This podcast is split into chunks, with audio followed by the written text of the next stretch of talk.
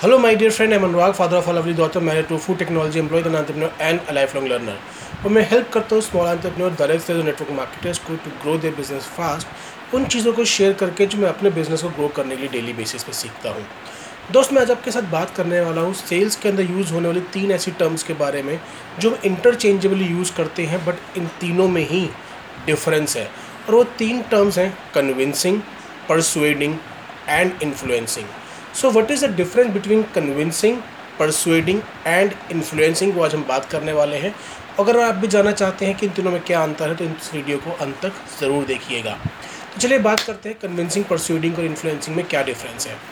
Convincing का मतलब होता है किसी व्यक्ति को वो काम करने के लिए तैयार करना जो वो काम नहीं करना चाहता। उसके अंदर से उस काम को करने की कोई इच्छा नहीं है मगर आप अलग अलग अपनी कम्युनिकेशन स्किल्स को यूज़ करके, अपनी पावर को यूज़ करके, आप उसे वो काम करने के लिए मजबूर कर देते हैं। आप उसको लॉजिक देकर मजबूर कर देते हैं उस काम को करने के लिए। वो हिस्सा होता है कन्विंसिंग फॉर एग्ज़ाम्पल एक व्यक्ति घूमने नहीं जाना चाहता। आप जा रहे हैं, वो घूमने नहीं जाना चाहता, वो रात को पार्टी नहीं करना चाहता। मगर आप उसको अपने इमोशनल दोस्त नहीं है, या सब लोग जा रहे हैं, तू क्यों नहीं चल रहा? बड़ा मज़ा आएगा। तू चलना।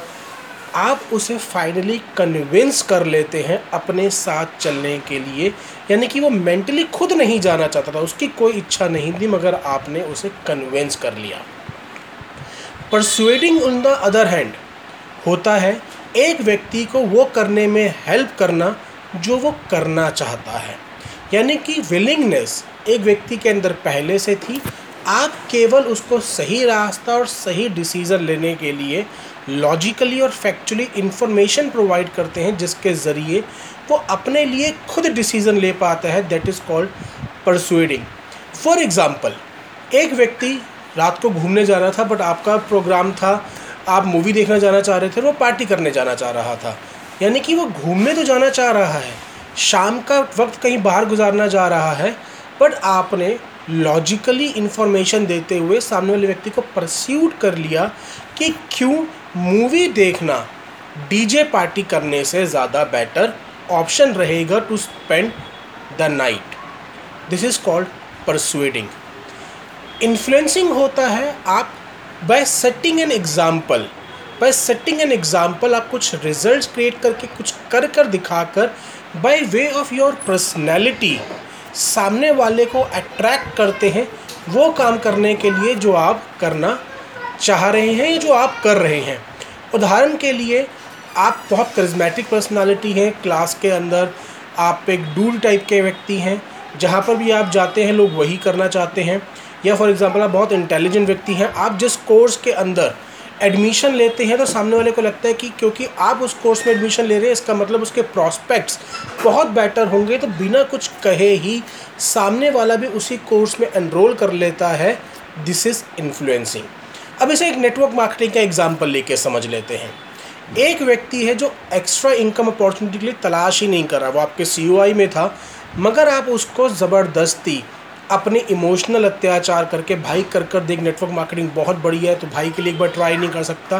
किसी तरह उसकी आईडी को अपने साथ एनरोल कर लेते हैं that is convincing on the other hand आप सामने वाले व्यक्ति के पास जाते हैं, आप उससे पूछते हैं कि भाई मैंने एक साइड बिज़नेस स्टार्ट करा है if you are open to a side project मैं साथ शेयर कर सकता हूँ।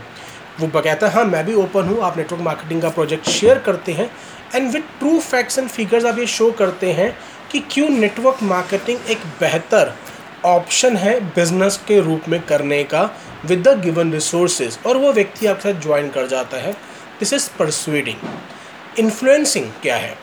आप नेटवर्क मार्केटिंग बिज़नेस करना स्टार्ट करा, आपने बहुत अच्छी कामयाबी उसमें हासिल कर ली, आप अपने ड्रीम्स तक पहुँच गए, आपके लाइफस्टाइल को देखकर, आपके सर्कल के कुछ व्यक्ति खुद आपके पास आते हैं और आपसे पूछते हैं कि भाई आप क्या कर रहे हो? हमें भी बताओ, हम भी वो काम करना चाहते हैं।